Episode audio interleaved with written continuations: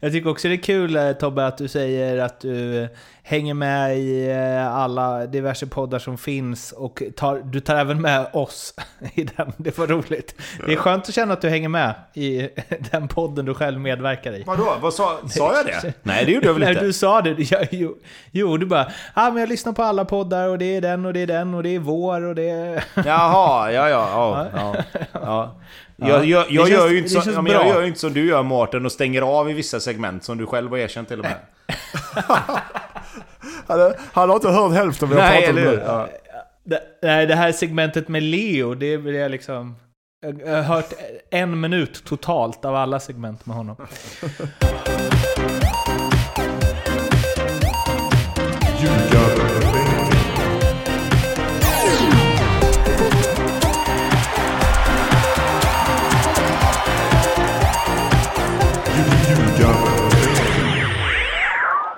Ljugarbänken är en eh, podcast. Och nu ramlade min mick också. Eh, proffsig start. Ljugarbänken är en Eh, podcast. podcast. Ja, det är knappt kan jag säga. Nej, det är verkligen knappt.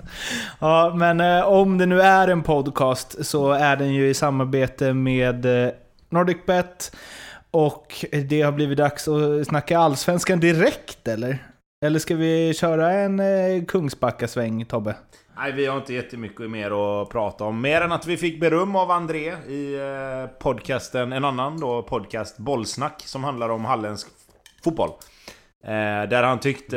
Ja, En bra podcast Ja, den är jättebra. Framförallt senaste avsnittet var skitbra. Mellan minut 52,5 och 55,5 ungefär.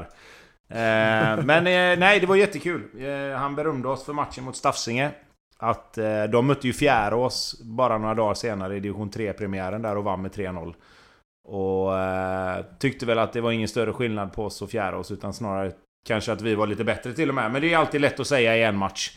Men eh, det var kul i alla fall att få höra att vi eh, satte oss lite grann i respekt även i de divisionerna. Så att eh, mycket mycket mer än så behöver vi egentligen inte säga. Är, det, är den podden eh, Sveriges bästa podd, världens bästa podd om halländsk fotboll? Eh, jag skulle nog eh, nästan vilja utlova det ja. Eh, Ja, det, och jag skriver under där. Ja, härligt. Vi tipsar, vi är givmilda, vi tipsar om andra poddar också. Men allsvenskan då? Häcken-Kalmar, den klaraste trean på länge på förhand. Och i Corona-allsvenskan så blir det förstås inte så då, utan det blir 2-0 till Kalmar.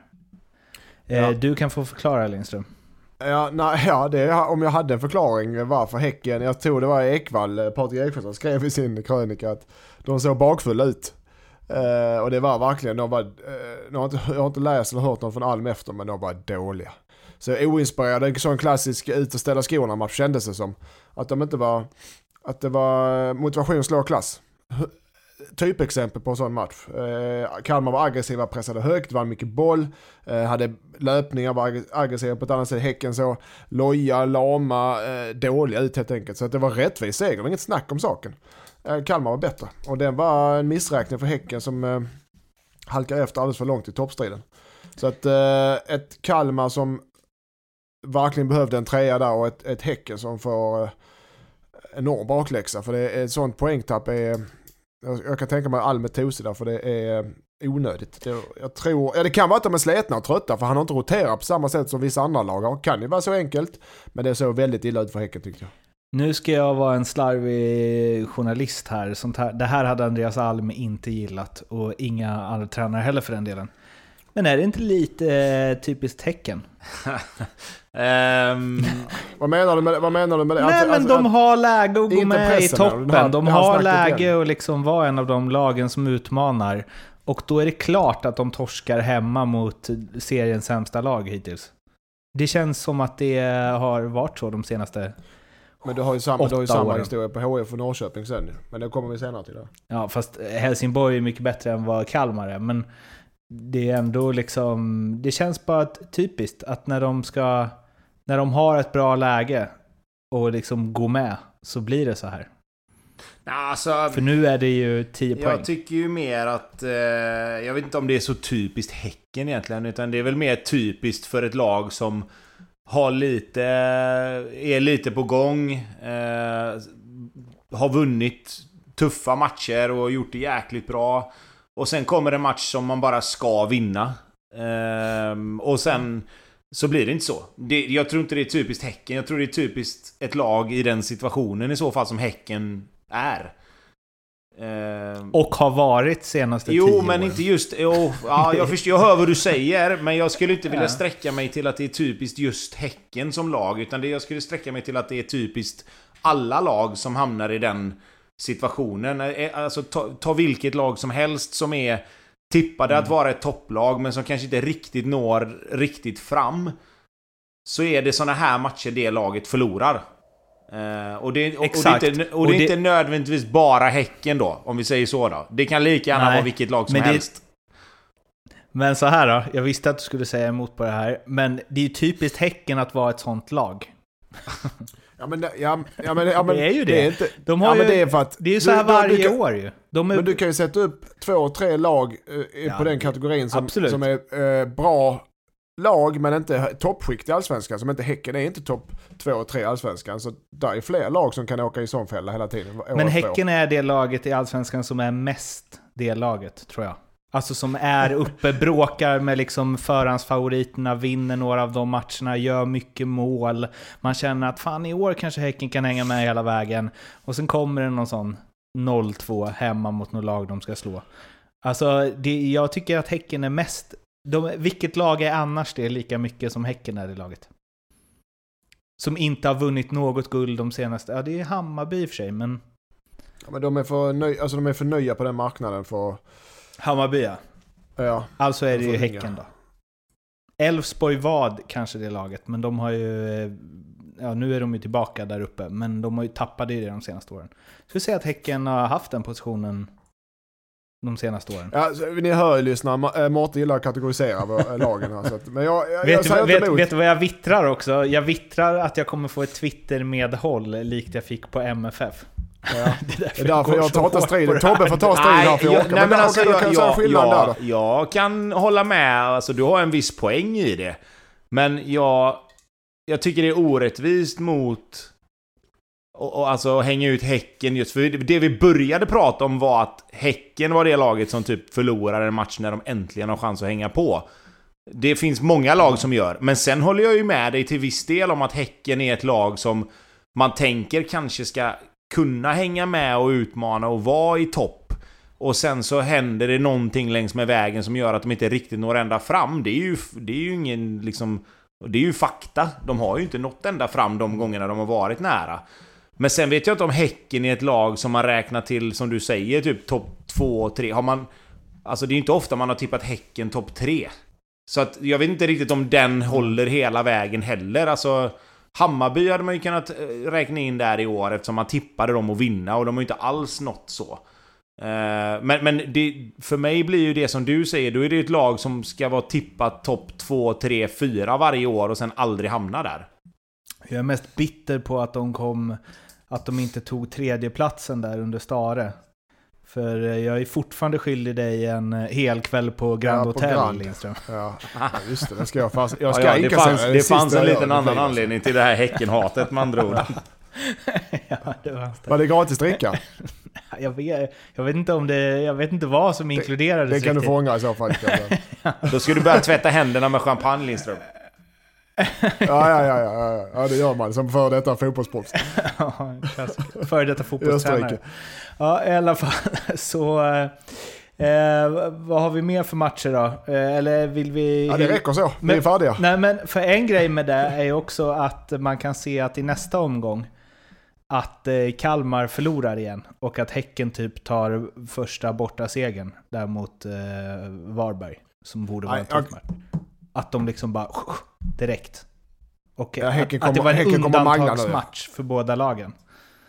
Ja, Häcken, kom, ja, häcken kommer mangla. De, kommer, de har fått en sån avhöjning säkert och så får de... Så de, de kommer vinna mot, Kalm, äh, mot Varberg borta. Trots gräs. Då vet ni det. Örebro mot IFK Göteborg och eh, det blev en kryssmatch. Och Det jag eh, kommer mest ihåg från hela den här tillställningen, det är ju att Axel Kjell gjorde en... Tog, tog presskonferensen till att hylla Poya Ashbagi rejält. Och eh, så pass att Poya kände sig eh, tvungen att säga att, han, att Kjell vill bli hans agent. Eller det var både han och Ferran. Det är inte ofta man ser sånt där, men det var ju någon grej nyligen också när det var någon som tränare som försvarade någon annan tränare. Vad var det? Var det Norling som fick... Eh... Ja men Billborn var väl ute och pratade om Nor... Nej det kan vara fel. Eller om det var Bergs... Ja det var något i alla fall. Skitsamma, det är tränare. Ja, men eh, de håller varandra om ryggen. Eh, eller varför gör han sådär? Nu, nu, är jag faktiskt nu är jag också nyfiken Tobbe här eftersom du har haft honom som tränare, Ja. eller hur? Du var med där sist, ja. Uh, och du ska, vi är inte ute efter det, bara, men därför, man, man har ju haft tränare under, under alla sina år. Bra tränare, mindre bra tränare, mellanbra tränare, lovande tränare. Alltså spelar ingen roll, rutinerade tränare. Hur är, hur är han som tränare ihop med Ferran? Är det lovande, ung? Får han ut det man tror eller? För att jag hör, man hör från olika håll om, om Poja att ja, men det är ungefär som Thelin, det är bara att mala på så kommer det att lyckas. Och, och, jag, och jag vet inte, jag, vi ser ju bara matcherna och kollar på resultaten och det ser ju, det har ju gått stå i det alltså. Så jag är nyfiken på vad du tror själv. Ja, men alltså, för mig blir det väl... Alltså, det går ju... Det är så svårt också, för jag kan ju inte sitta här och hylla Poja för att det har ju inte gått bra. Varken i år, alltså förra året visst, men om du tittar på de här tre åren han har varit i, i haft ansvaret så har det ju inte varit, det är ju liksom ingen det är ingen solskensresa direkt som, som de har varit ute på. Men sen är det ju sen är det skillnad också att ha varit innanför så som jag har varit. Jag menar jag har både varit spelare och suttit med som ledare och varit med på alla möten. Varit lite grann delaktig i själva planeringen. Inte gjort, tagit något större ansvar för den men ändå vetat vad som ska göras och hur man ska göra. Och jag hade ju Blåvitt högre upp i år för att jag trodde ju verkligen att nästa steg skulle tas. Med de spelarna som de har. Det, det snackas väldigt mycket om att Blåvitt har en tunn trupp och att det är liksom Kenneth och Pontus fel att nej men det är, vad ska Poja göra? Han har de spelarna han har. Men för mig blir det så här, vad, vad är det för fel på Blåvitts startelva om alla de 11 spelar? Om du spelar med Viktor Wernersson, Mattias Bjärsmyr, Eh, Jakob Johansson då, eller August Erlingmark säger vi. Eh, Jallow eller Holm. Och sen åt andra hållet då. Säg att du har Jakob Johansson, Alhassan Yusuf, Georgi Karashvili, eh, Tobias Sana och Samayesh. Och så då säger vi, nu har ju inte Robin Söder kunnat spela, men, men liksom... Jag vet fan om det går att skylla på att de har så jävla tunn trupp egentligen. Visst, det finns inte jättemycket kanske att sätta in som är på allsvensk nivå just nu, men det finns jävligt många som har hyllat den unga satsningen innan. Nu när de unga spelarna inte riktigt har gjort det så bra som de kanske förväntades göra, då är det väldigt lätt att skylla på att man har en tunn trupp helt plötsligt. Alltså det handlar ju någonstans för mig handlar det om att utveckla de spelarna som är precis under allsvensk nivå till allsvensk nivå när man får chansen. Och det har de ju ändå fått nu. Det är många spelare som fått chansen att spela. Och kanske till viss del tagit den halvt om halvt och sen inte alls tagit den på vissa håll. Så att det, det jag kan säga om, om Ja. Poya och Ferran är att det jag trodde de skulle göra bättre, det är att utveckla de spelarna som nu har blivit tvungna att kastas in i hetluften.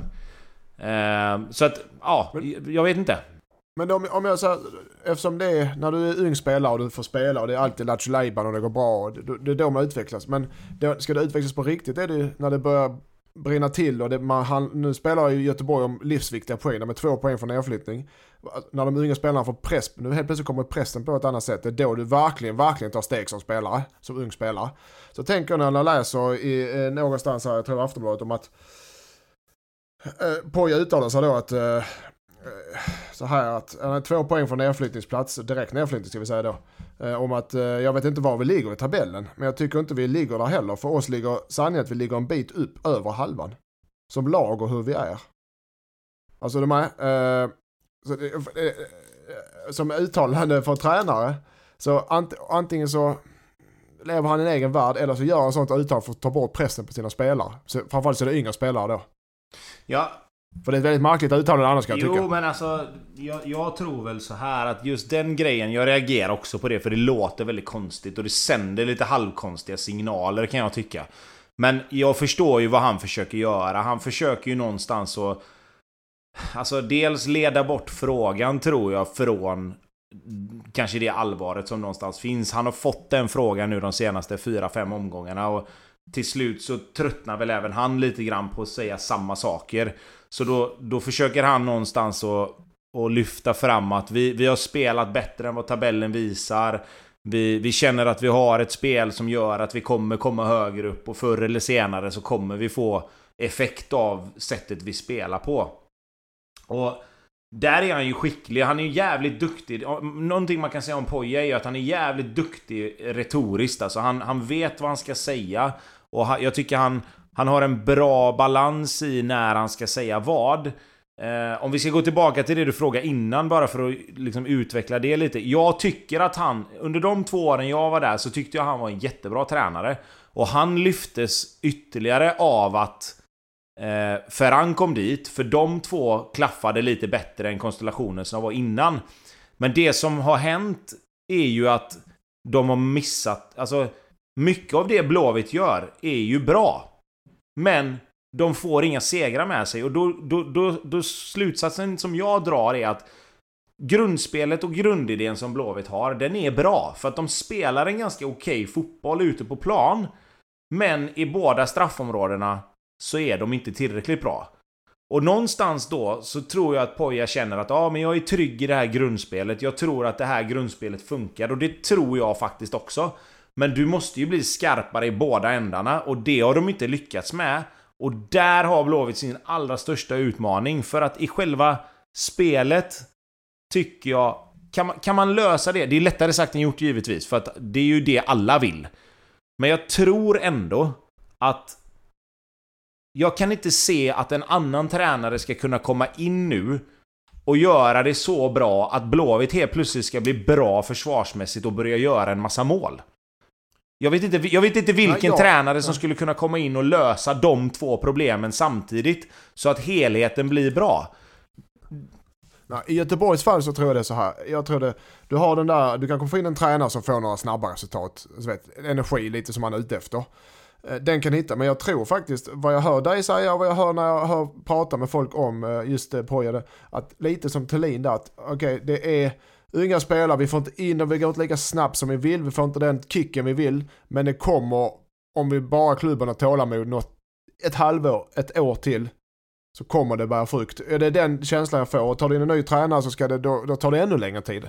Antagligen. Nej, det, alltså, Det är min, min, det är min kä- det är Ja, min men alltså jag håller med dig. Och och det är klart att det är så enkelt när man inte får resultaten. Då blir det alltid tränaren som får bära hundhuvudet. Och det är klart att det, det är lätt att det blir så. Och jag sitter egentligen inte och försvarar Poja mer än att jag försvarar honom på så sätt att jag tycker ju många matcher, som vi har snackat om innan, att tar du ut den enskilda matchen ur sitt perspektiv så tycker jag att vissa matcher har varit bättre än vad resultatet har varit. Men samtidigt är det ingen slump.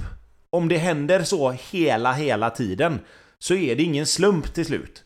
Och då, och då, blir, problemet, samma- då blir problemet hur länge ska du ha tålamod med att den här liksom, trenden fortsätter? Att spelet ser okej ut, men resultaten kommer inte.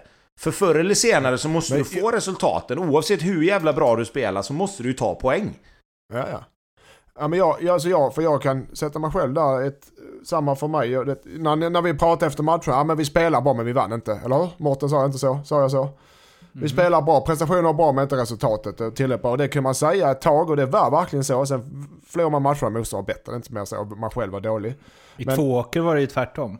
I två åker var det tvärtom ja. Men det går till en viss gräns där du, man kan säga det och det stämmer oftast. Och det stämmer i Göteborgs fall, det stämde i vårt fall. Men eh, spelartruppen, som spelare behöver man se resultat också. Det märkte jag efter ett tag i Eskil att fan vi vinner inte matcher till, vi vinner inte tillräckligt många matcher. Vi spelar okej, det är okej så här. Vi vinner inte tillräckligt många matcher. Hur fan ska jag kunna motivera spelarna och jobba vidare med detta och hålla huvudet högt? Det är inte så jävla lätt. Det är där han har sin klurigaste fråga. Hur motiverar de här grabbarna nu att fan vi vill vinna matcher? Fan, kolla på Falkenberg var, varför vinner de matcher inte vi? Det är den han måste kunna motivera sina spelare att jobba vidare. Det är det svåra och kluriga som tränare i, det, i detta läget, tycker Men jag. jag tycker också så här att det, det har varit, alltså jag vet ju, jag hänger ju med jättemycket både i sociala medier och vad allt sägs och fotbollsprogram och våra poddar och allting som sägs om Allsvenskan. Men det som man ska ha klart för sig också är att det är ju inte, det är inte Poja som nickar över från en och en halv meter. Det är inte Poja som skjuter Nej, straffar nej, nej, för fan. 10 Men- meter över, men över vi pratade läktaren om. liksom. Så att det, det som jag menar är att Poja har en del i allting. Det är det absolut. För att om man tittar på helheten under tiden han har varit där, så har det inte varit tillräckligt bra. Inte för en klubb som IFK Göteborg och framförallt inte när man vill utveckla och gå framåt hela tiden. Men någonstans är det också lite upp till, som vi snackade om förra veckan, vissa spelare får titta sig själva i spegeln och, och liksom någonstans... Visst, vi kan tycka vad vi vill om spelidén, men när jag har ett friläge från 5-6 meter så måste jag göra mål. Och är det så att, jag har, att det kommer ett inlägg och vi är två spelare mot en på bakre stolpen och den ena spelaren, det är inga huvudspelare som är på bakre stolpen mot Agomemeti när han nickar in den. Men det kan heller inte vara så att den ene bara står och tittar på. Då får man gå in i duellen och försöka göra det man kan. Sen om det skulle vara så, okej, han nickar in den i alla fall. Men att springa därifrån håller inte heller. Nej, och det var det Blåvitt-podden är. Ja, det var det. Verkligen. Jag tycker också det är kul eh, Tobbe att du säger att du eh, hänger med i eh, alla diverse poddar som finns och tar, du tar även med oss i den. Det var roligt.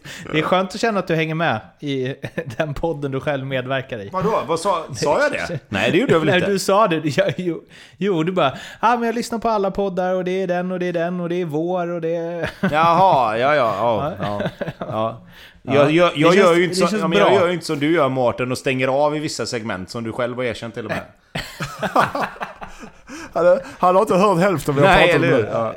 Det, nej, det här segmentet med Leo, det vill jag liksom... Jag har hört en minut totalt av alla segment med honom. Eh, vilket det känns skönt att säga nu när han inte ska vara med på ett par veckor. Eh, I alla fall, eh, Blåvitt-podden tack för sig och nu har det blivit dags att prata om... Eh, Stockholmsderby kanske? Ja, men det kör vi. Vi kör Stockholmsderby. Där eh, Bayern tog en sedvanlig seger mot DIF, som det stod på deras hemsida. Det fick mig att tänka på när DN satte rubriken “Halmstad förlorade som vanligt”.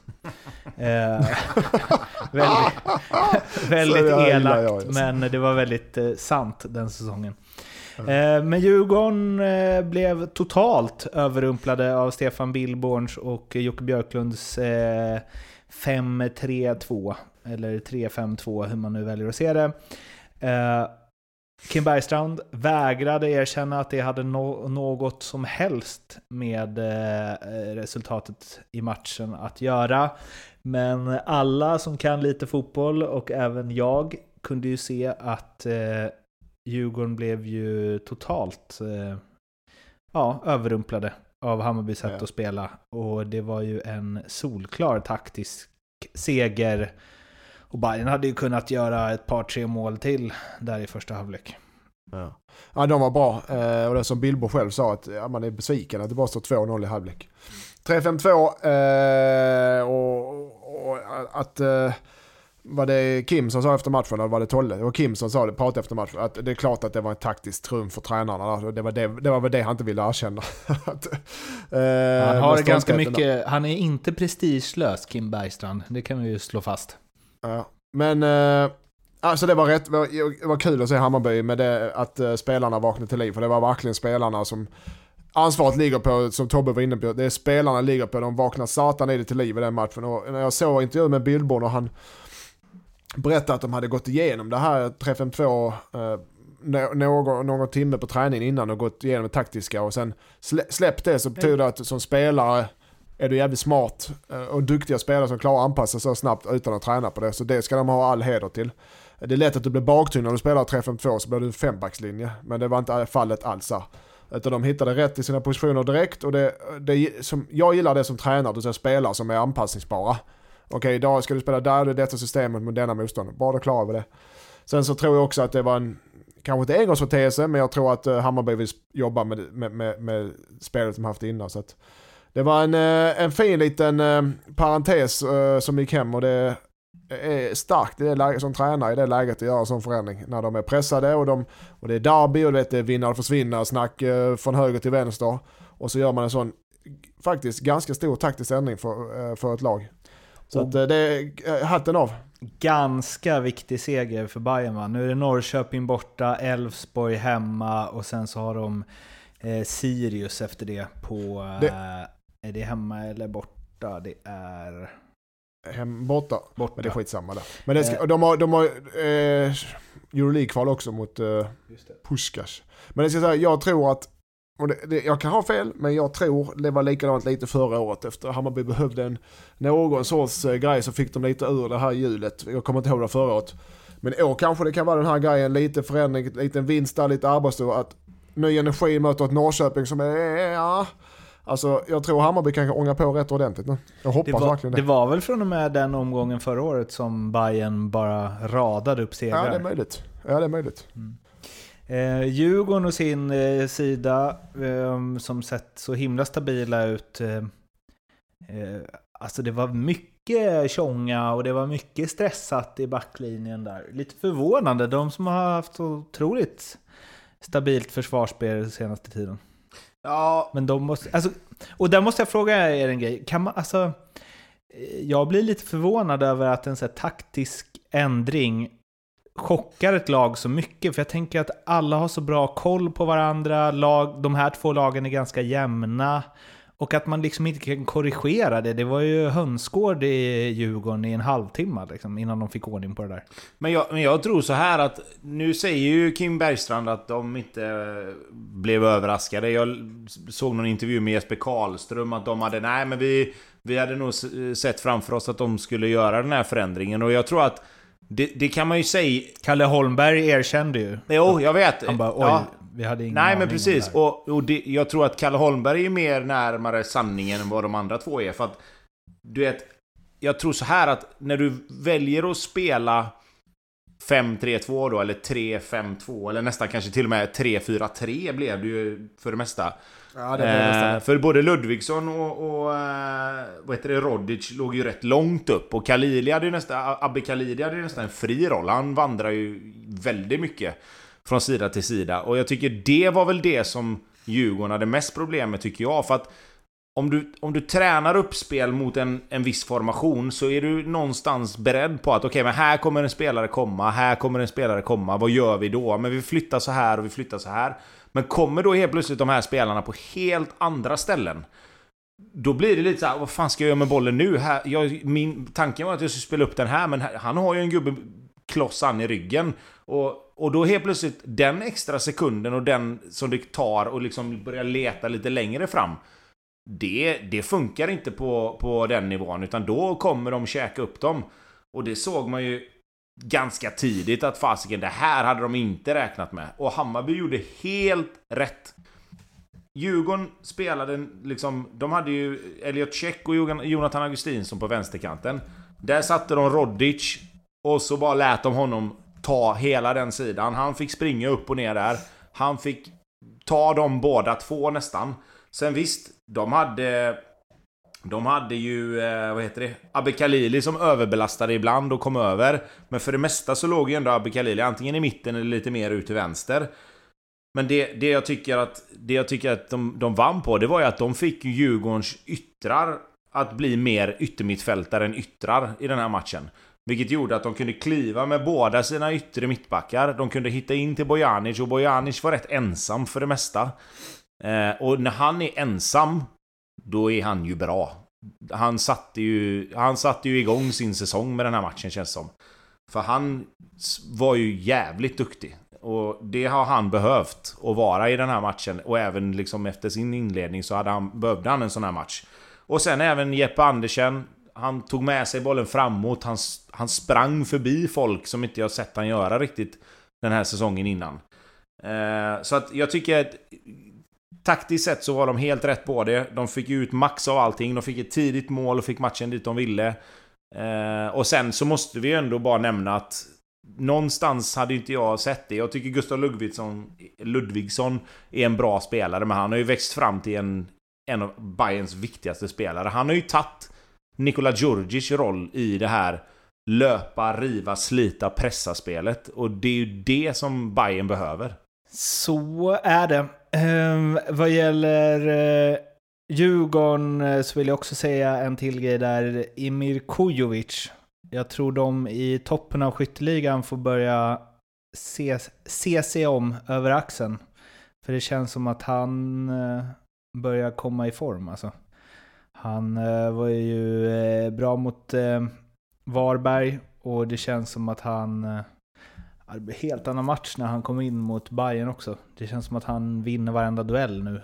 Och om han kommer i form så så tror jag att det bara är en tidsfråga innan han börjar göra lite mål också. Så där har ni min spaning, även om ni inte bad om den. Men nu, du, du kan få välja vad vi ska prata om nu Lindström. Ja, men jag vill prata Mjällby-AIK. Ja, det gör vi det.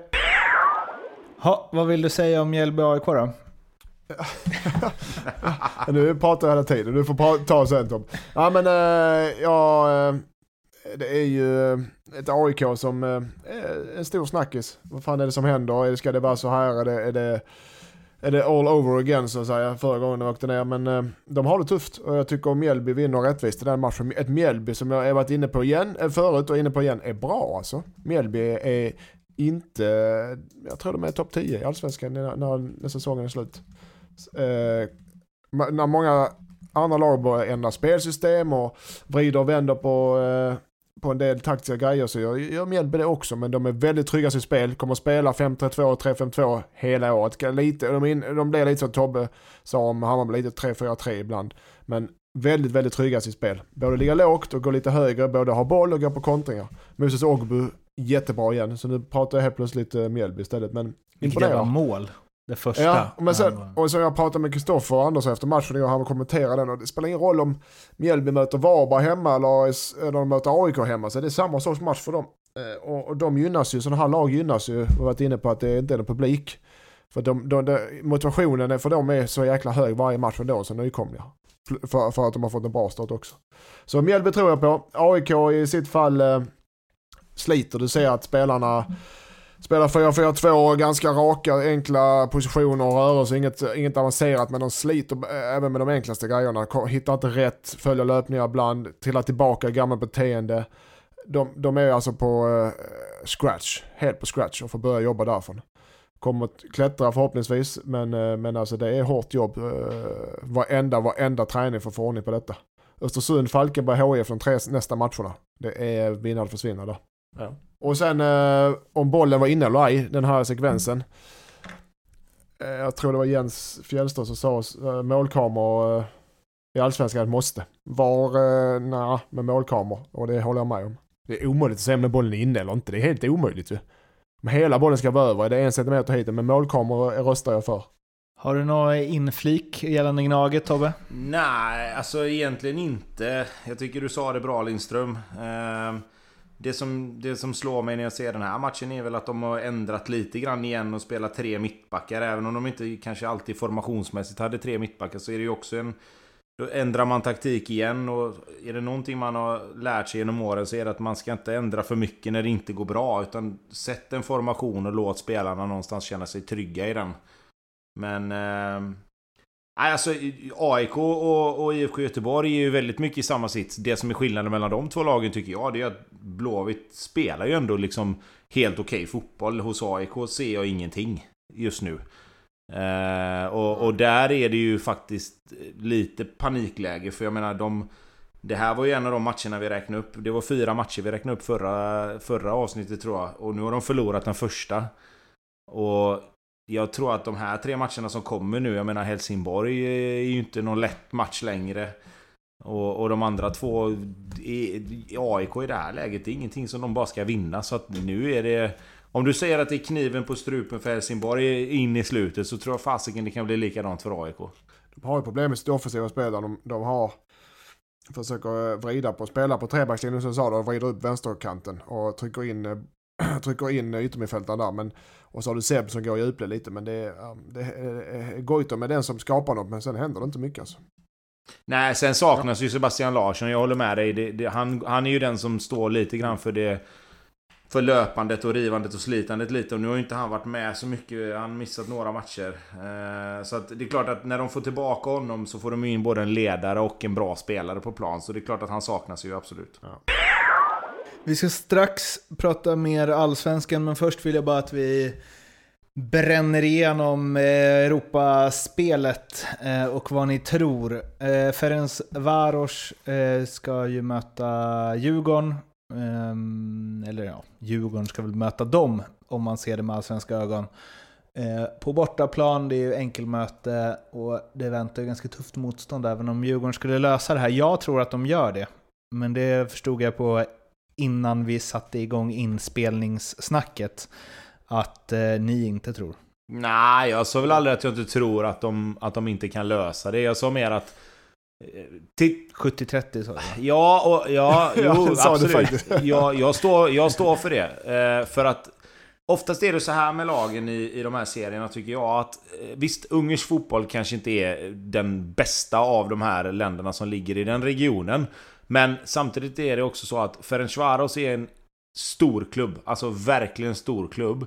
Och de har haft lite andra lag som har vunnit serien några år. Debrecen har varit uppe och stört och det har varit andra lag. Men när Ferencvaros vinner två år i rad, då är, då är de någonstans ändå på rätt väg och då har de hittat någonting som ändå funkar. Och då tror jag att det här är ett riktigt bra lag.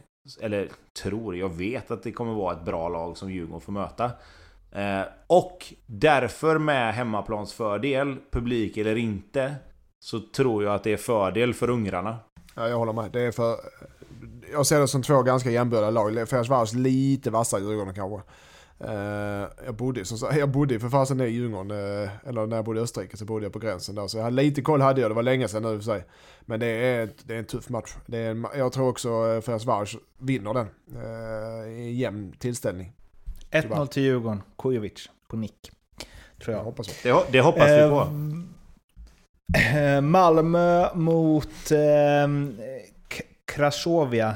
Om med risk för fel uttal. Eh, ja, jag är ingen expert på det senare av de två lagen. Inte det första heller i och för sig. Vad säger ni? Men, men Malmö stor hemmaplan också och favoriter.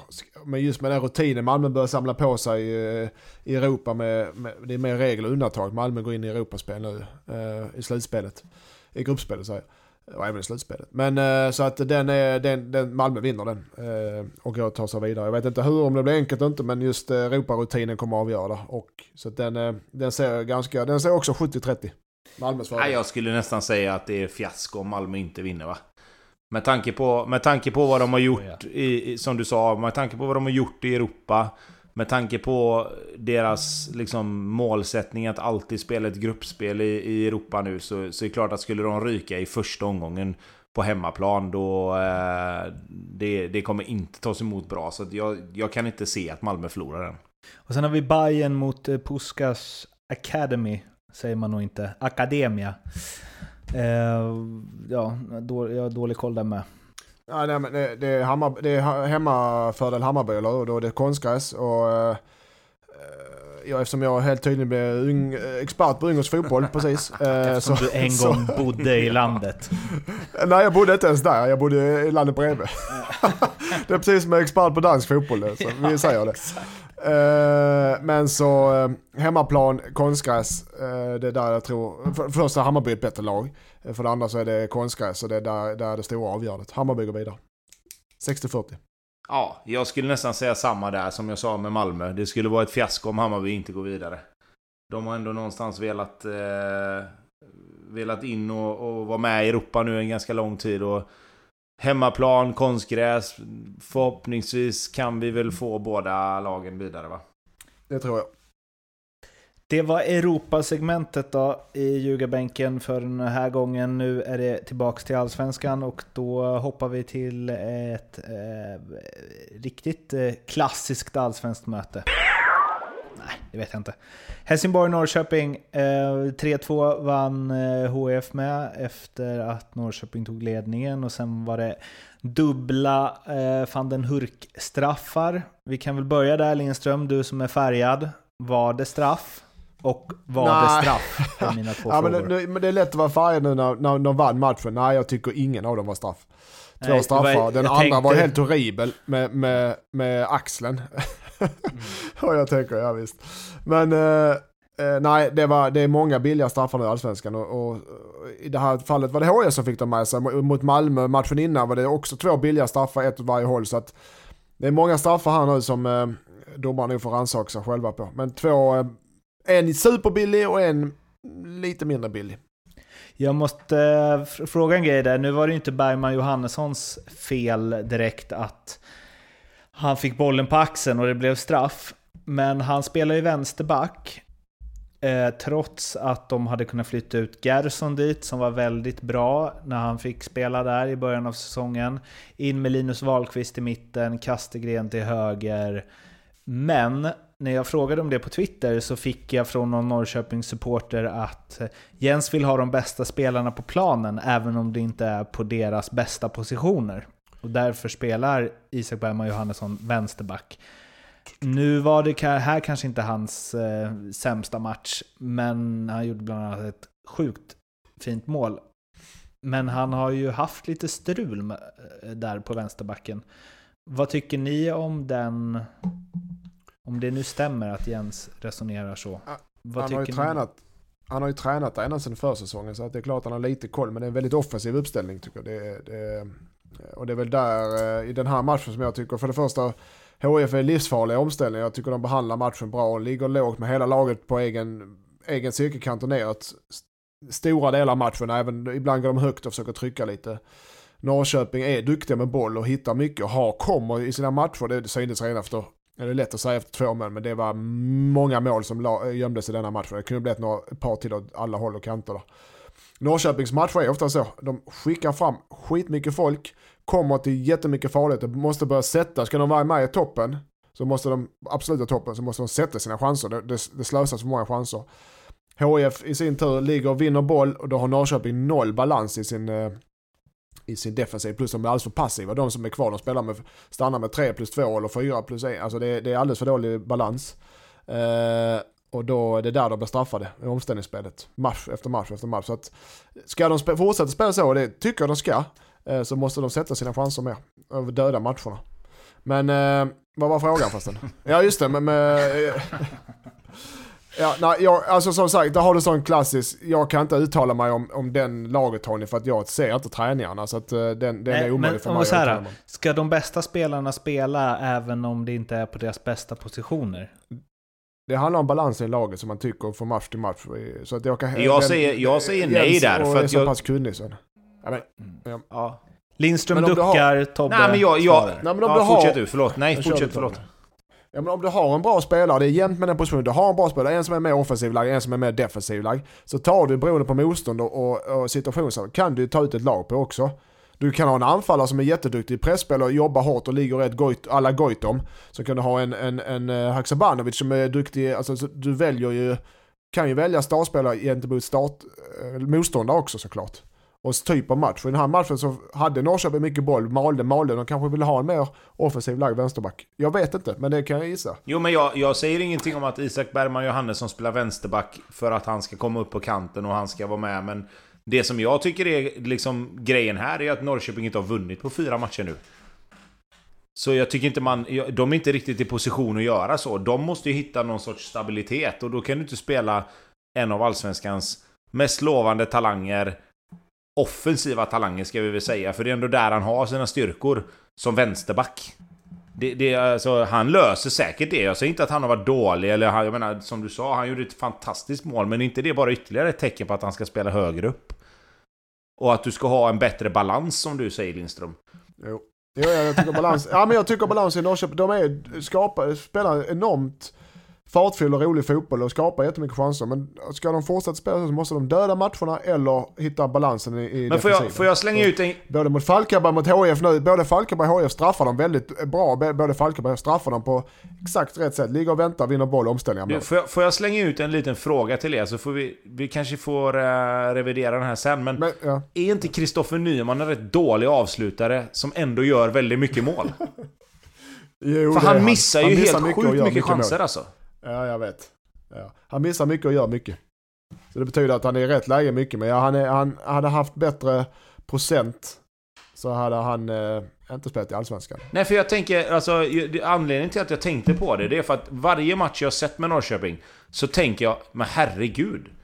Vad han missar. Och sen så kollar man på statsen så bara, ah, han gjorde ändå ett mål och ett assist. Eller han gjorde ändå mål. Alltså. Jo men jag säger det, jo men jag säger det. Men, men du, ni ser ju samma som jag ser. Han hade ju kunnat göra 15 mål redan. Det, och det är ju inte bara liksom... Det är ju inte bara att han har missat liksom, okej han viker in och skjuter och målvakten räddar. Utan det är ju liksom... Nu senaste matchen så var det ju helt sjuka målchanser. Om vi kollar matchen mot Elfsborg den som blir 1-1 där. Han hade ju fyra... Han skulle kunnat göra fyra mål. Det här påminner mig lite om eh, Eh, när Gusten eh, Dalin drog lans efter lans och på, påstod att eh, Mohamed Salah var en dålig avslutare. Det året som han smällde in 30 plus mål i Premier League och gjorde helt sjuka mål. Nu menar han att han fått vatten på sin kvarn, men där och då så var det ju att eh, vad heter det, fotbollslabbet hade tagit fram att Salah hade bäst procent av alla tror jag. Jo, och jag, Eh, alltså på- Nyman är ju... Alltså för mig blir det så här. Jag menar inte att Kristoffer Nyman är en dålig spelare. Jag menar inte att han egentligen kanske är... Egentligen en... Ja, nu sa jag att han var en dålig avslutare, så får, det- det får ju någonstans stå för. Men han gör ju många väldigt bra avslut också. Men det känns som att han missar väldigt mycket solklara målchanser. Trots att han gör mycket mål. Han är lite, det är lite Mattias Gravem. Ja, Rade Pritsa var ju en sån spelare eh, som jag spelade med i olika lag. Alltså, han, han vann- vann skytteliga i både, lite överallt men alltså, jag har aldrig sett en spelare eh, bränna så mycket läge alltså. I hela mitt liv. Alltså någonsin. Men sen så gör han ju sjuka mål också. Han gör ju mål. Han gjorde ju mål hela tiden. Men de här spelarna som kommer i sådana, de här som har de egenskaperna att komma i läge, alltså hela tiden i rätt läge. Det är det en egenskap i sig som Nyman, som Nyman har. Ju att han är hela tiden i rätt läge.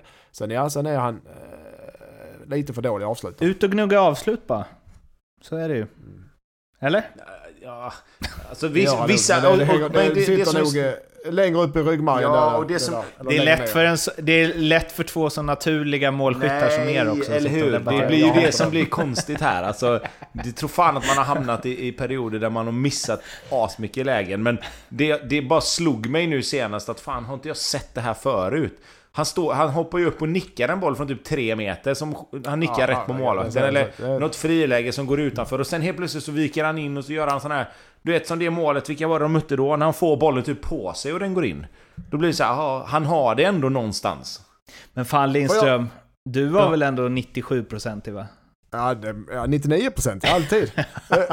Eh, ja, alltså, det, ibland får jag dåligt samvete när jag sitter här så tänker man fan man, jag, jag var så jävla usel själv alltså. Så sitter man och går på han som leder skytteligan det och spelar, jag vet man bara fan så håller jag på med alltså. Han är tio gånger bättre än vad jag någonsin kommer vara. Ja. Välkommen, välkommen till media. Men det är en grej jag vill bara nämna för jag tycker det är kul. HF igår, eh, HF eh, jättekul och verkligen viktigt. Eh, de hade alltså, eh, det är mycket snack om unga spelare hit och dit, men jag vill nämna HF det också om jag är lite partisk där. Att de hade en 98, mittfältet igår, fyraman mittfält. En 98, en 00, en 02 och en 01. Alla från egna leden. Det är kul. Malmö FF vann med 1-0 borta mot Falkenberg trots att Isak Kiese Thelin blev utvisad efter bara åtta minuter. Och Malmö börjar ju se ut, eller i alla fall mm, resultaten börjar se ut som den maskinen som kommer tuffa på. Det kanske inte kommer vara så flashigt alla gånger, det kanske inte kommer vara så självklart alla gånger. Men det kommer vara tungt och manglande och sen så kommer det till slut leda till SM-guld. Så är känslan. Hos mig. Ja, Vad är känslan hos er? Nej, så så är det. Eh, Alltså, att Malmö leder allsvenskan med fyra poäng, det känns lite så här, jaha, vad hände här? Eh, nej men lite så, jag menar vi satt ju för, fan det känns ju som vi satt för tre veckor sedan och snackade om att Norrköping ledde allsvenskan med sju poäng. Eh, och det säger väl i och för sig mer om Norrköping än om Malmö, men någonstans så... Alltså... Malmö är ju ett sånt lag och de har en sån trupp. Och de, de, som du säger, de maler ju på bara. Jag tror jag såg att det var sjunde raka allsvenska segern de hade va? Och det är klart, vinner du sju raka matcher i allsvenskan under första halvan av säsongen. Det tror fan att du leder allsvenskan och du kommer någonstans att cruisa vidare. Sen kommer det ju återigen då ett Europaspel och det beror ju på lite hur det ser ut där nu för att Tempot i Allsvenskan har ju varit jävligt högt. Mycket högre än vad det har varit när Malmö har gått in i Europa förut. Så att nyckelspelarna i Malmö får ju inte gå sönder. För de måste ju ändå någonstans spela mycket. Så att vi får ju se, men, men det är klart att det är inte mycket som talar för att Malmö ska tappa detta nu. Vi har ju lite odds hos eh, NordicBet på det här. Då står alltså Malmö som allsvenska vinnare i år till 1,18 gånger pengarna. Närmsta utmanare Norrköping 10 gånger pengarna, sen Elfsborg 20 gånger pengarna, Djurgården 30 gånger pengarna. Vi behöver väl inte gå längre ner än så? Nej, eh, det ska väl mycket till där. Jag, jag tror som som oddsen att Malmö ångar på. Elfsborg, eh, jag gillar, eh, det jag ser av Norrköping så är de, jag tycker ju de är bättre än Elfsborg. Eh, men Elfsborg har en stabilitet som de var, som, var, som de var går från klarhet till klarhet. Så det, och spela i Elfsborg som blommar ut från match till match. Så att, nej, Malmö vinner SM. Det är tråkigt men sant. Jag, jag skulle vilja se vad som händer om Hammarby vinner två, tre, fyra matcher i rad. Det, det, hade varit intressant. Om vi nu ska ha någon som ska upp och störa Malmö lite så tror jag ändå någonstans att det är Hammarby. Och jag tror att Hammarby med lite segrar i ryggen och lite momentum och kanske lite grann den här pressen att vara liksom favoriter nu har släppt och kunna bara spela och jaga lite. Det hade varit jävligt kul att se dem med två, tre, fyra segrar i rad här nu, vad de hade kunnat göra. Men jag, jag, vill också att Hamburg ska jaga Malmö. Jag vet att Hamburg ska vinna alla skiten men alltså, Malmö är 11 poäng före. Efter halva serien spelar. De kommer ju aldrig släppa Nej, ja, det. Det, alltså, det, det säger inte jag heller. Men jag säger bara att det hade varit kul att se vad som hade kunnat hända om de får lite ja. vind i seglen. Är, det så, är de så tydliga favoriter då? 1,18? Alltså, det är en på 10 att Norrköping ja, kommer det är för, ifatt. Det är för lågt, det är för lågt odds. Men, men Malmö 1,30 hade jag väl velat haft det på. Något men, men Malmö storfavoriter. Eh, både på oddsen och i allmänheten är, eh, är såklart. Alltså jag, jag säger som jag sa en annan gång där med, med det här med poängen att nu, nu har det gått 14 matcher och då ska något av de här lagen som är i Allsvenskan, de ska vara 5 poäng före Malmö. Hade, de, hade man tippat att något lag skulle vara 5 poäng före Malmö när serien börjar så hade man ju tänkt nah, det är mycket alltså. Och nu ska de vara det på 16 matcher. Jag, jag tror det är lite det som är grejen också att det finns inte så mycket matcher att ta in. Alltså Malmö kommer ju vinna sina matcher för det mesta. Um, om vi kollar på motståndet av Falkenberg som vi ju faktiskt hyllat är väl att ta i, men vi har berömt dem en del. Uh, de är ju favoriter att åka ur direkt. Om man nu kan vara favorit till det. Uh, Falkenberg och Östersund står båda i 1,70. Sen har vi Helsingborg 2,20, Kalmar 2,50. Och sen är det ett rejält hopp till Örebro 12 gånger pengarna som för övrigt står i 0,99 på att komma nia. Nej, det gör de inte, men de borde. Uh, vad, uh, hur ser ni på dem? Ja, vi fokuserar på de fyra, Östersund, Falkenberg, Helsingborg, Kalmar. Vill du börja Tobbe? Ja, jag är ju lite förundrande till att Helsingborg ändå fortfarande är med där. För att dels så har de ju bättre form än både Blåvitt och AIK. Sen, sen är det klart att Blåvitt och AIK är ju sådana lag, du vet, man snackar alltid det ska mycket till att de ska åka ut, men jag skulle nog säga att ska Helsingborg vara med i det racet så ska väl AIK och IFK vara med där också, för att Helsingborg har ju någonstans... Att anledningen till att de ligger där de ligger, det var att de var katastrofala de fyra, fem första matcherna. Sen har ju de ändå liksom... Jag säger inte att de har varit bra, men de har ju inte varit sämre än, än någon av de andra som är där. Så att Helsingborg tror jag absolut inte åker ur. De, de har någonstans hittat rätt nu. Eh, Falkenberg, Kalmar, Östersund. Ja, ja, ja, visst. Men jag skulle liksom inte... Att, att IFK Göteborg helt plötsligt ska vinna mot Kalmar, det ser inte jag som någon självklarhet. Jag hoppas givetvis det, men... Och skulle det vara så att Kalmar slår, slår Blåvitt, då är Kalmar före Blåvitt helt plötsligt. Så att... Eh, Alltså, ja. 30 gånger pengarna på att Gnaget åker. Ja, det är ju spelbart. Jag kan... varit en liten peng. Jag, jag, så, så här, Östersund kommer åka ut tror jag. Jag trodde inte det innan men jag, det är eftersom jag sett dem en del matcher den sista så tror jag verkligen det. Eh, lite inne på Tobbes spår. HF började dåligt eh, och har trampat igång och har en positiv kurva. Kalmar tvärt emot började bra. Har stagnerat och varit rätt sagt dåliga, har en negativ kurva även om de vann nu. Eh, så jag ser bara inte för dem. Falkenberg tycker också har stegrat sig till det bättre. Har haft otur i många matcher. Mm. Jag tror. Så att Falkenberg det- Mer på Falkenberg än Kalmar. du har HIF, Kalmar, Falkenberg och Östersund. Ja, sen vad snackar man inte Men alltså poängmässigt och, och prestationsmässigt så är AIK där också. Eh, Både poängmässigt, det säger sig själv och kolla till men prestationsmässigt har AIK inte varit bättre än många av de lagen vi pratar om. Det prestationsspel... eh, Vad sa du? Det är lite konstigt att det är lägre odds på att Sirius Ja, Sirius är ett bättre lag än AIK. åker ur 2020. än att AIK åker ur. Ja. Så att vi, eh, vi här i ljugarbänken vill ha med AIK. Och jag vill inte vara med Göteborg, men jag vill vara med AIK i det snacket. Vi ska snacka också om ehm, eh, Allsvenskans topp 3-oddsen där. Eller vi kanske inte behöver snacka så mycket om det, men Elfsborg är två gånger pengarna på att komma topp 3 och de eh, var ju faktiskt... Eh, tog ju ytterligare en seger, 1-0 borta mot Östersund. Och eh, vi kan prata mer om Elfsborg som helhet, men Jesper Karlsson, vilket jävla mål. Det är inte många som bankar in den där vid stolpen, känns det som. Får jag bara lägga in en liten grej här? Mm. Ja. Jag bara, ni bara garvar. Är inte det sjukt dåligt försvarsspel eller? Jo, Alltså målet, målet tar jag, alltså jag tar inte Ja. bort någonting från målet. Att han Nej, smäller nej. dit den är ju helt Men- fantastiskt. Att ta den... men varför springer Isherwood rakt in i Nej men jag menar mer så här. bollen? Jag säger så här igen då. Målet i sig är helt fantastiskt. Att träffa den så bra på en hörna som ändå har varit ett x antal meter upp i luften. Det är helt fantastiskt. Det är grymt jävla mål alltså. Men hur fan kan man få stå och måtta en volley på hörna? Så som han får göra där. Eller så här.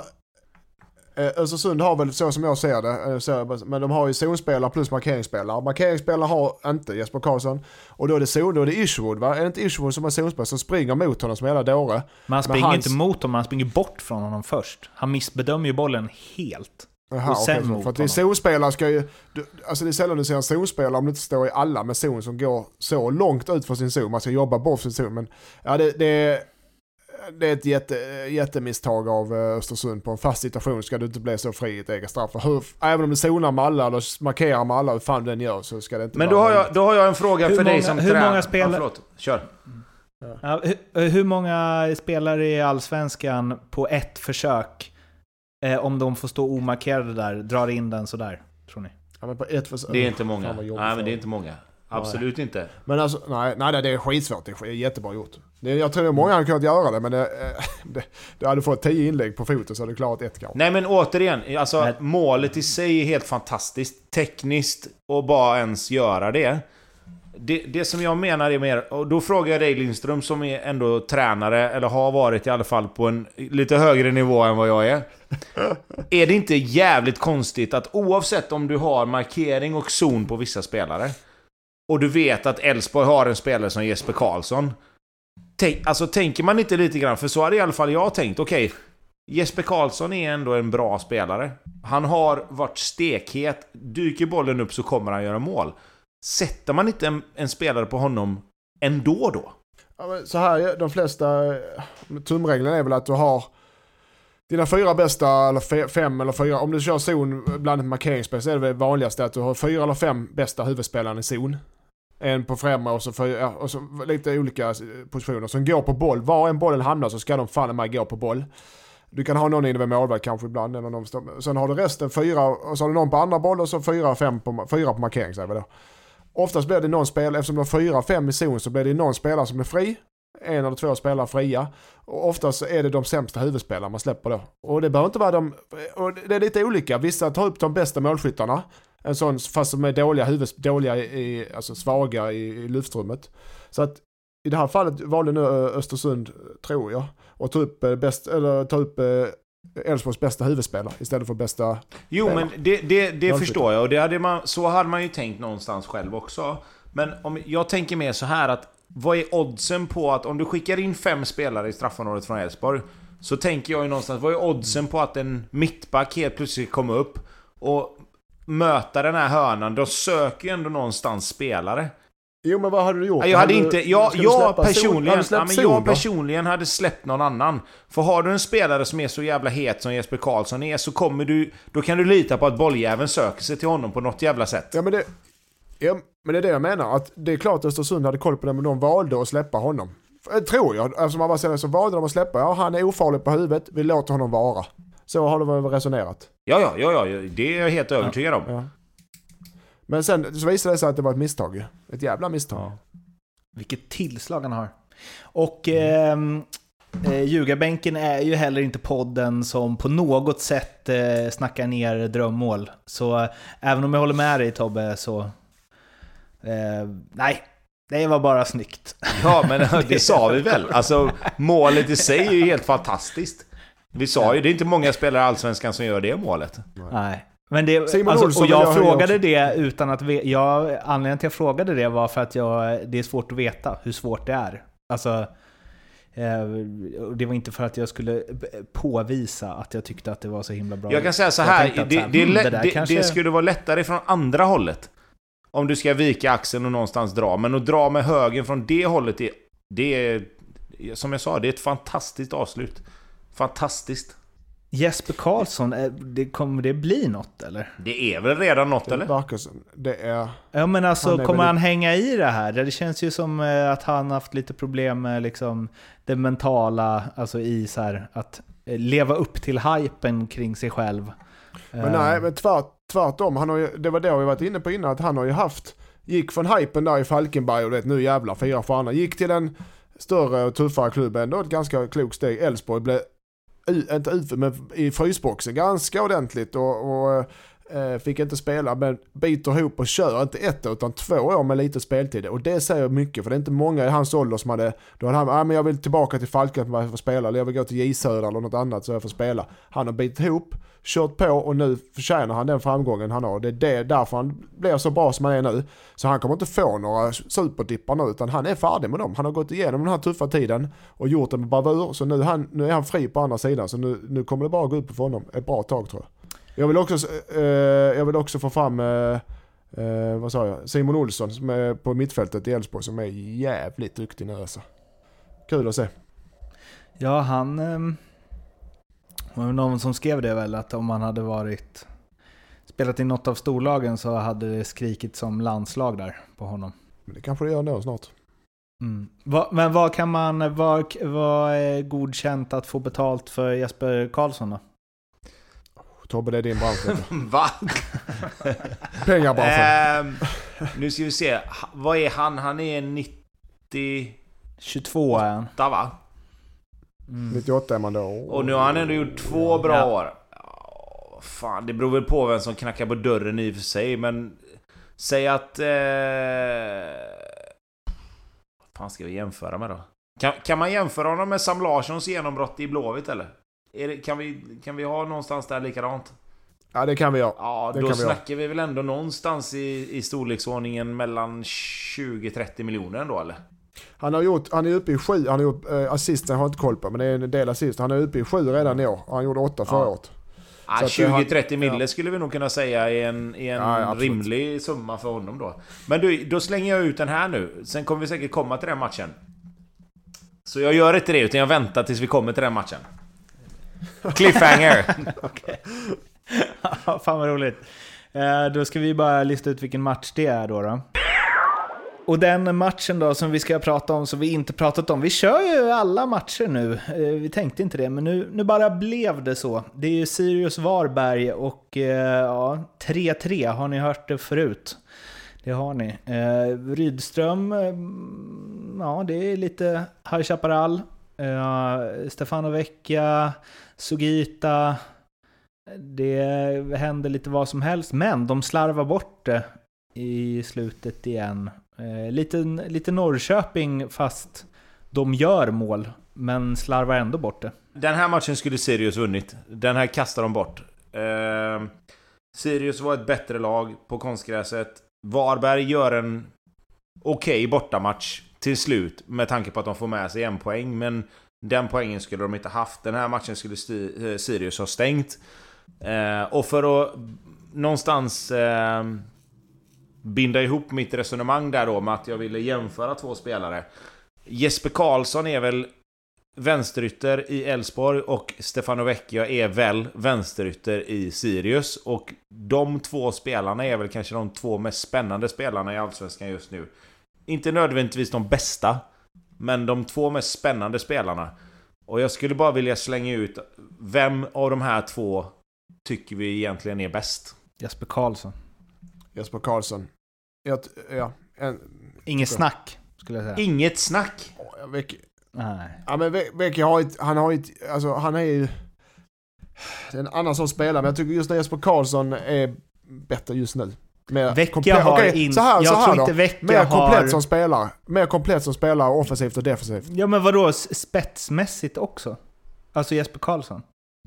Vecchia gör mer grejer på egen hand tycker jag, än Jesper Karlsson om jag ska vara helt ärlig. Okay. Jag tänker att Jesper Karlsson har... Eh, det, vänta nu ska vi se här, jag hade säkert... Eh, jo, precis. Eh, men jag tänker lite Dormas eh, och eh, Gish, Gische där när de kom fram. Nej?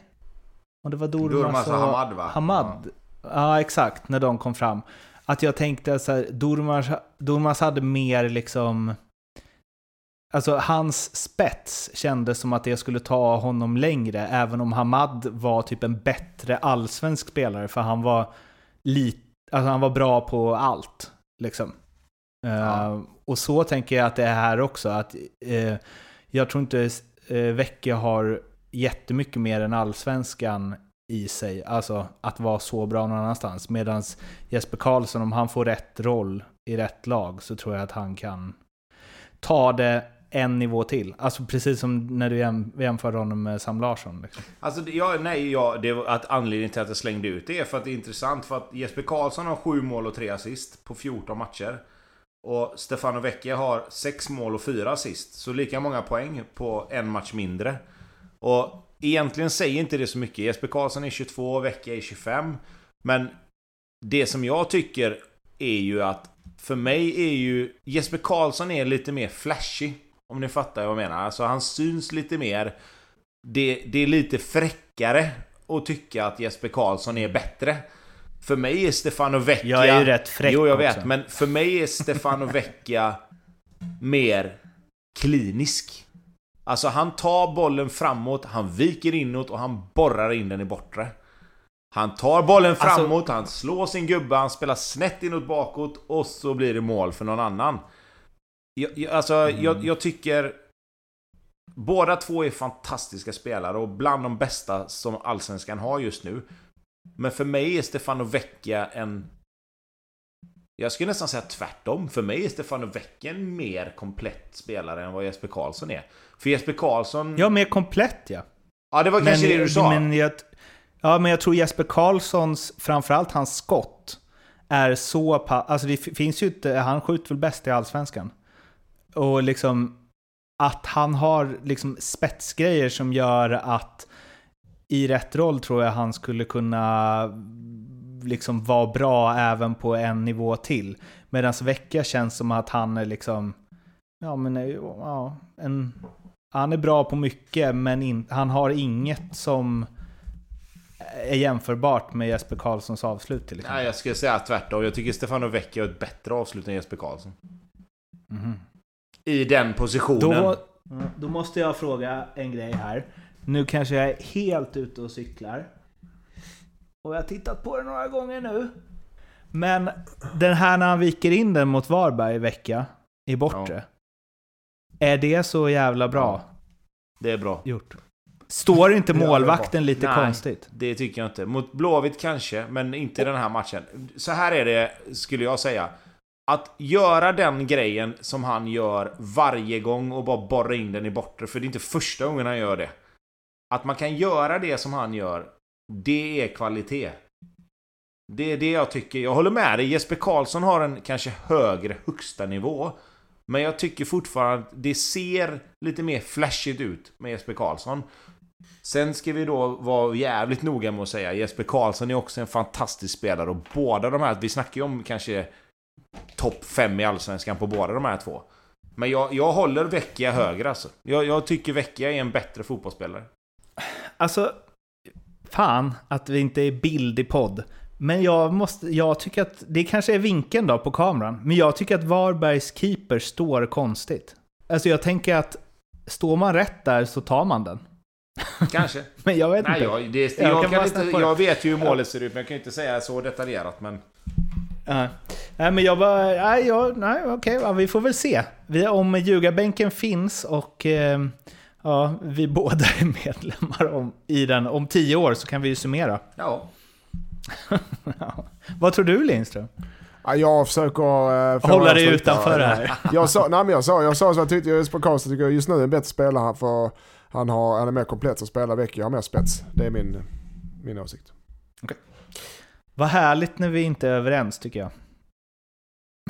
Det, det är en svunnen tid. Det är Erik Edman-tiden. Men då sa du ju bara emot för att säga emot Lindström. För jag mest ogillar honom. Så, Ja. Jag gillar ju Tobbe så jag kan inte säga emot honom. Men om vi tar eh, Varberg då. Eh, de har ju också spännande spelare. Framförallt en som gör väldigt mycket mål i 90 plus känns det som. Selmani. Ast, Astrid, Ja. ja. ja men jag, jag tycker att eh, ja, men han, är, eh, han är en bra spelare. Jag såg honom ju redan i division 1 med, med Torn där han tänkte var jäklar det här är bra alltså. Eh, Och han tar var han än kommer i, vilken nivå, i superettan, division 1, superettan, division 1 är han bäst, superettan är han bäst, allsvenskan är också bra. Inte bäst men jättebra. Så att han, han följer tidens tempo där han är. Eh, jätte, jobbar stenhårt för laget. Löper lite som Ludvigsson, löper sönder motståndare, skapar ytor för andra samtidigt som han suger ut bollen själv. Så han är en, en, en duktig, jätteduktig. Jag gillar ju, men de, Tranberg tycker jag är duktig. De har, de har många duktiga spelare i, i, eh, i Varberg som eh, trots, eh, de kommer, Juppe är duktig. Ja, mina gamla spelare i Tvååker, Winbo och Alexander Johansson är också duktiga. Så att de, de, har, men, men Selmani har den där spetsen som man vill, som man vill ha som i ett lag. Eh, framförallt eh, som nykomlingar. Så att han, eh, han river och sliter. Ludvigsson eh, kan vi säga, Ludvigsson, eh, Selmani är lookalikes på planen. Så är det. Eh, det var alldeles för den här veckans ljugarbänken och eh, oddsen vi snackade om tidigare finns hos Nordic Bet förstås. Kom ihåg att spela ansvars fullt och att du måste vara minst 18 år för att spela och behöver du hjälp eller stöd så finns stödlinjen.se. Vill, du, eh, vill ni ge mig stöd eller Tobbe stöd i diskussionen vem som är bäst av eh, Jesper Karlsson och Stefan Vecchia så finns vi på Twitter. Och vi finns på Instagram och vi finns på Facebook. Så hör av er där, prenumerera gärna, blir vi jätteglada. Och sen så hörs vi igen om en vecka tror vi va? Vi får väl se. Vi får se, vi vet inte riktigt. Det är, om, det är matcher hela tiden. Vi ska Ja. bara få ihop... eh, Vi hörs när vi hörs. Vi har tajta scheman. Eh, vi hörs när vi hörs. Ha det gott. Hej. Ha det bra. Hej då.